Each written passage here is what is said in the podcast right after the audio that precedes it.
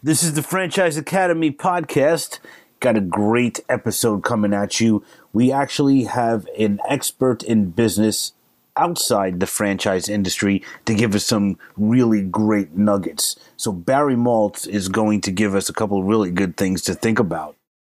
You could have profits on a piece of paper, but if you have no cash in the bank, that's what makes your business grow. That's what makes you be able to draw money out and support yourself is the cash flow and understanding the difference is really key.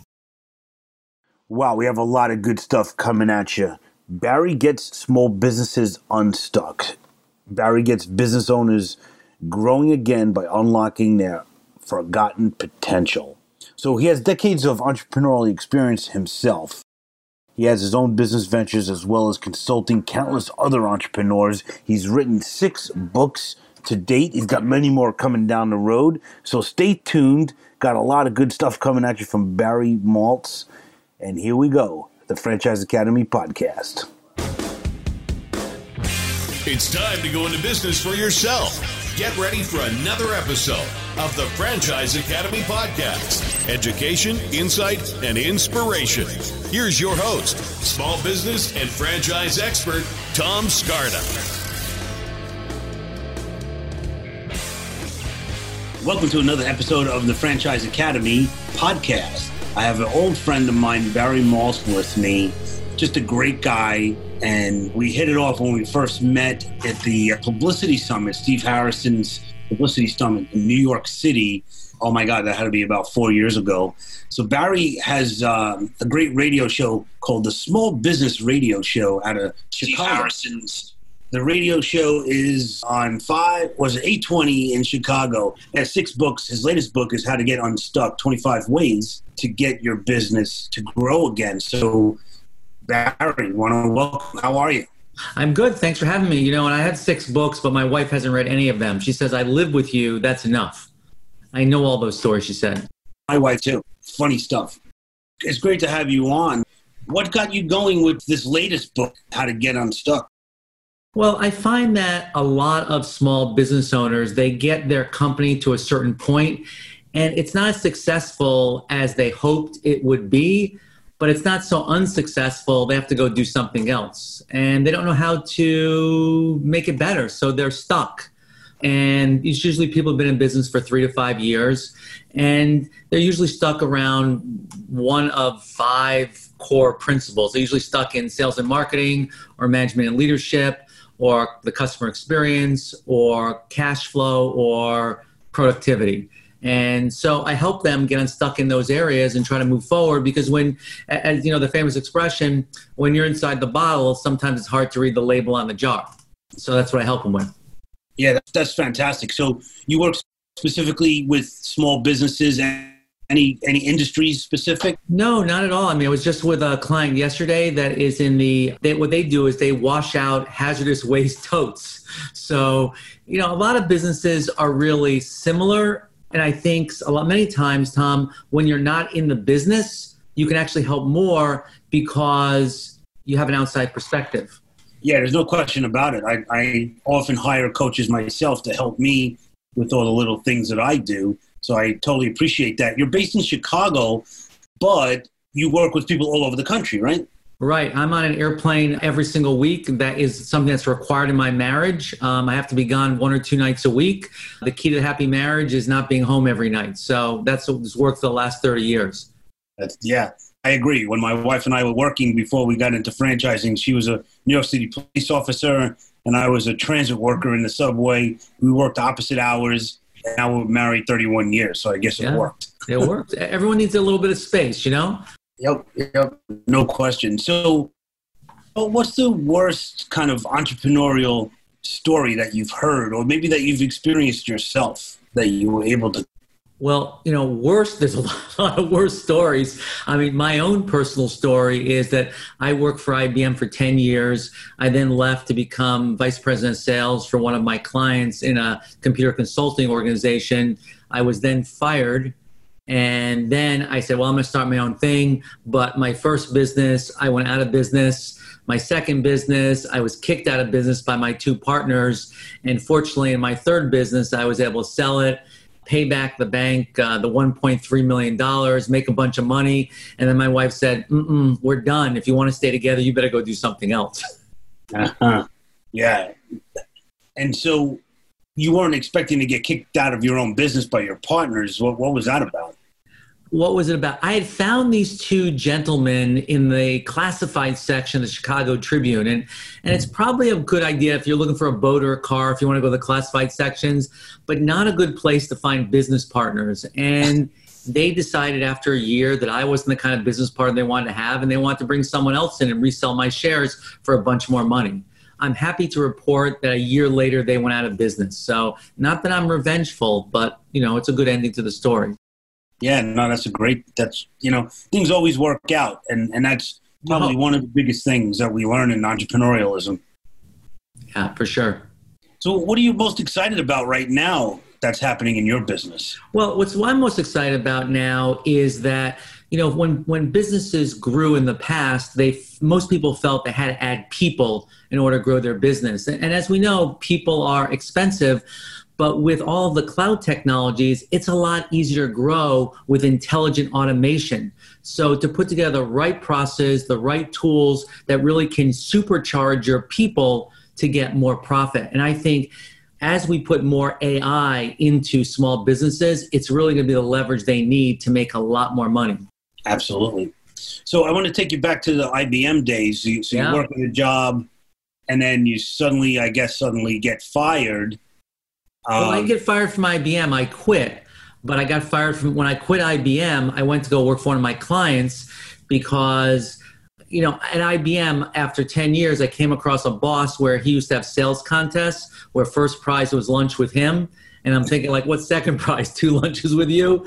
So I decided to leave there and become more entrepreneurial with one of my clients. But then a year later, you know, he fired me and so then I went on my own entrepreneurial journey. So you know that's sort of the way it, way it happened. So they always say that you quit your boss, not your job. So yeah. that's what happened to you. Yeah, absolutely. I, I think um, that's really true because you know people want to be with people they love and they care about, and if you think your boss is incompetent then why do you want to stay there? And, it was funny because uh, this this gentleman, we can call him George, my, my former boss. Well, we can call him George DeRoe.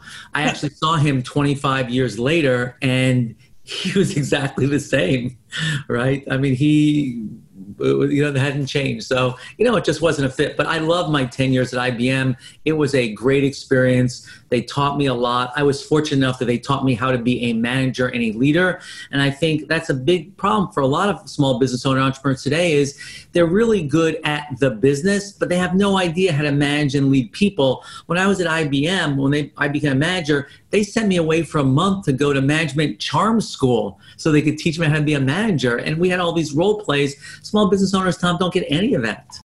Right. Yeah. As a small business owner, you're on an island by yourself. Yeah. There's really no one to talk to. It, it's a little bit different though in franchising, I have to say. Mm-hmm in that you know you have your other franchisees to lean on, let alone the corporate office. But a lot of times you get the most help from fellow franchisees, which I would have to say, you know, humbly is is one of the best reasons to be in franchising is because you have all that help. Right. But then there's there's folks like you that come in from the outside, look in, examine a business, and see things that are in plain sight, but never in plain sight to the business owner.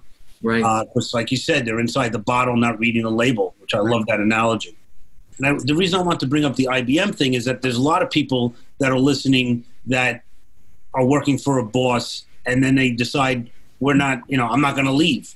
You know, they're, they're choosing like unhappiness instead of uncertainty, which actually is where magic happens.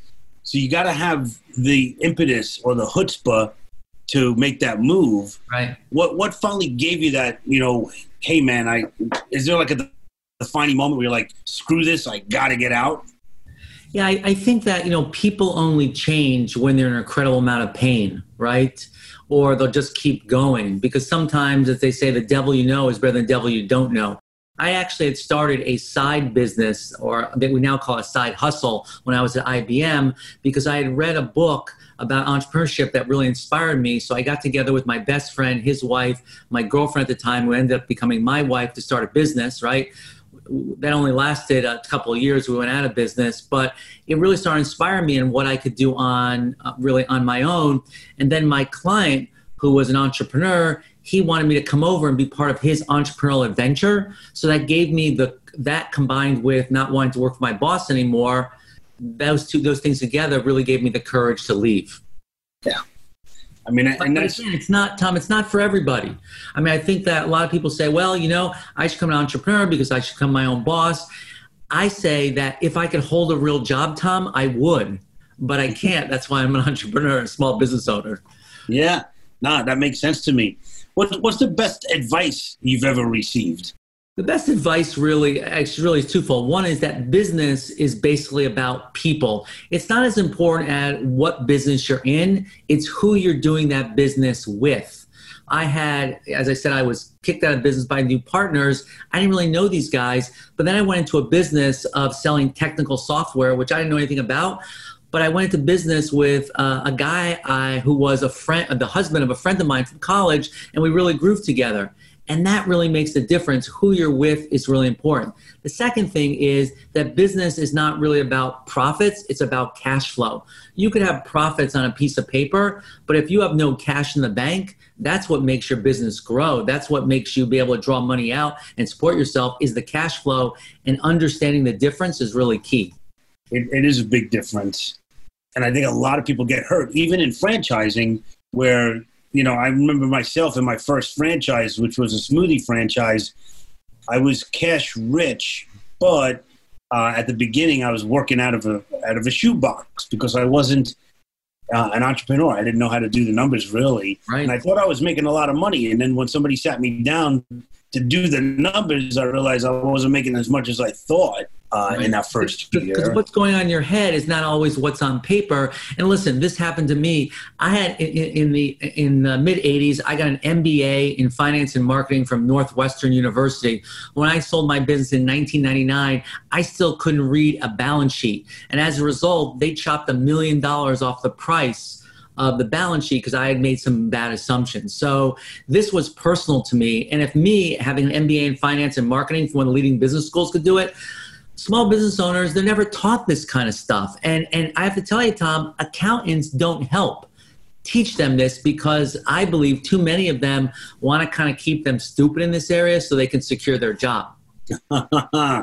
Interesting point and there might there might be something to that but i, I feel that you know if you ever read uh, i'm sure you read the e-myth by michael gerber and that's what he talks about, right? The, the average business owner is someone who's a great technician at whatever they do, and they decide to open up a business, but know nothing about business. Right. And that's where somebody like you is totally it's invaluable. It, it's crazy not to have a business coach, especially somebody like you with that experience that could really help move the business to the next level. Otherwise, you're just treading water forever if you last. It's good, Tom. You know, I mean, it's what small business owners say is the most important thing to have in their business is a mentor, whether it's paid or unpaid, but someone you can talk to because you don't know everything. You're inside, and it is lonely. It's good to be able to bounce those decisions off of someone to see what the right perspective is. I was with a client the other day, and I knew nothing about his business, but because I didn't know anything about his business, I could bring a fresh perspective to what's going on because we have so many assumptions, especially if we've been in that business doing the same way for a very long time. Yeah, no, amen to that. Can you share one personal business habit that you employ to be successful in business? Sure. I, I, think that productivity is a huge problem these days because people say that they don't have enough time to get everything done. And to me, that's a lie. You've got plenty of time.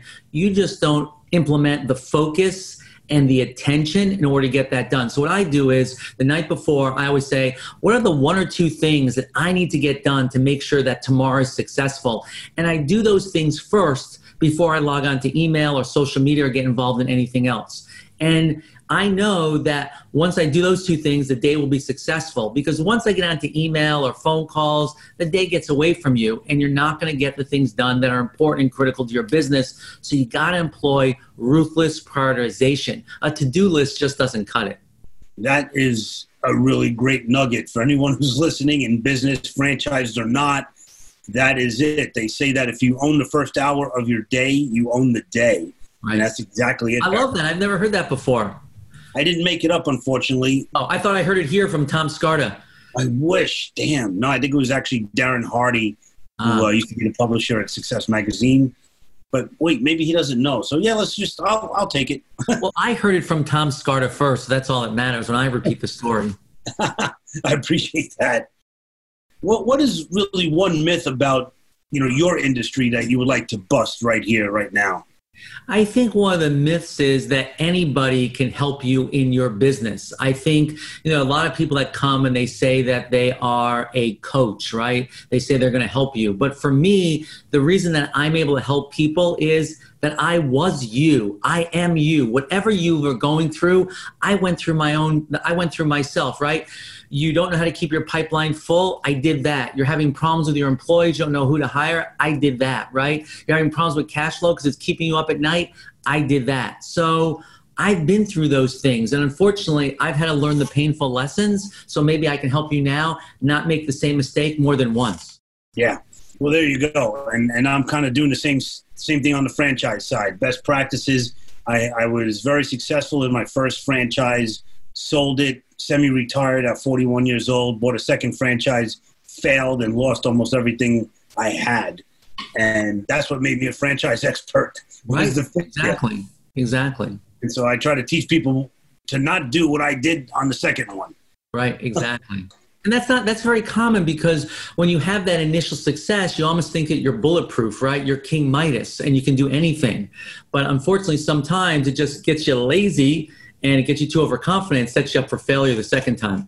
You know, that's what happened. I, I thought, you know, I could walk on water after I sold that first one thought I could do anything. I didn't ask for any advice. I didn't. And that's a problem because that's only been done once, Tom. Walk on water. So you know, no one else can do it. I know, but I, I wear flip flops like Jesus, so I thought I could do it, and it didn't work out. but um, I think it's really important to to talk to somebody when you're going into business, even not a franchise. If you're just thinking about, oh, I, I love to bake cakes, I'm going to be a baker. There's a lot to know than just baking cakes when you're starting a business uh, like a bakery. Right. So, I mean, baking the cake is the service or product you provide. There's so many things around it, right? How do I bring customers in? How do I hire people? How do I manage people? How do I, you know, pay all my bills? There's just, there's just, how do I make the experience of getting cakes wow, so customers keep coming back? There's just so much more to it than just the core product or service. That's that's the that's that's the challenge that small business owners face. Yeah, there's no question about it speaking my language there, Barry. So, are there any tech hacks that you use in your business that, that you could share? Sure. Well, I'll give you one non-tech hat. The way that I help the focus is I actually have this little sticky note. I don't know if you can see it. It says focus that I put on my my monitor. So when I'm not focusing, I look at the sticky note and I go focus, focus, focus. It's like an interruption interrupts the pattern right? Because we all, you know, we don't get distractions. We actually go looking for those kinds of uh, distractions. So that's my one one non-tech focus. I also have a lock screen on my phone that says it's locked for a reason, stupid. Or sometimes I'll put rubber bands around my phone just so I can't open it up.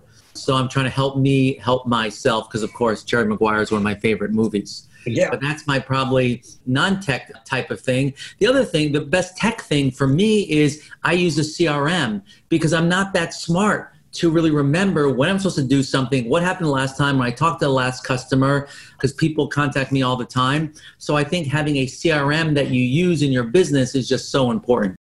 I agree. I've, I've been in this franchise consulting gig for 14 years, but just last year invested in HubSpot and as a CRM, and it has yeah, changed my right. life. That's great. Yeah. It's uh, I think it's important because it becomes the brains of your business and you can become a lot smarter. Like people email me back, go, I can't believe you remembered. And I'm thinking to myself, I didn't remember, it's the computer. Right. Yeah, and I can't live without it now. And it works so well, but it does so many things for me with automated emails. I mean, it sure. takes time right? It takes time to build it up and right. make it work, but then it saves you hundreds, if not thousands, of hours down the road. Right. Right, because remember, it's automated marketing, and the only way that we keep our pipeline full is to constantly do marketing. And especially if you're a solopreneur, you can't be doing the marketing when you're doing the work. So this does it for you. Yep. Aside from your six illustrious books, are there any other books that you would recommend to an entrepreneur? Well, first of all, I love everything that Seth Godin has written on marketing. I highly recommend you sign up for his daily email because it's usually a short uh, words of wisdom, which are fantastic. The other one is that uh, I've loved for a long time Tim Sanders, Love is the Killer app, because again, business is really about relationships with people, right? And now even business with customers are about that. You know, Tom, people no longer want to just buy your stuff, right? They want to have an experience with your company. And I think so many times that goes for franchises where you might be selling some kind of commodity. They want to have a seemingly personal relationship with your business and they want to have a wow experience. That's what they're going to come back for. And that's what they're going to talk about on the internet and social media or the reviews. Yeah, I appreciate that. Thank you for that. And um, we're going to put that on the franchiseacademy.com, those recommendations. So that was very, very cool. Seth Godin is genius, man. I could just read his stuff all day long. Yeah, he's been very kind to me. He's been on my radio show three or four times, and he's always got some great wisdom. Oh, that's awesome. That's so cool. I didn't know that uh, you knew him like that. Very nice.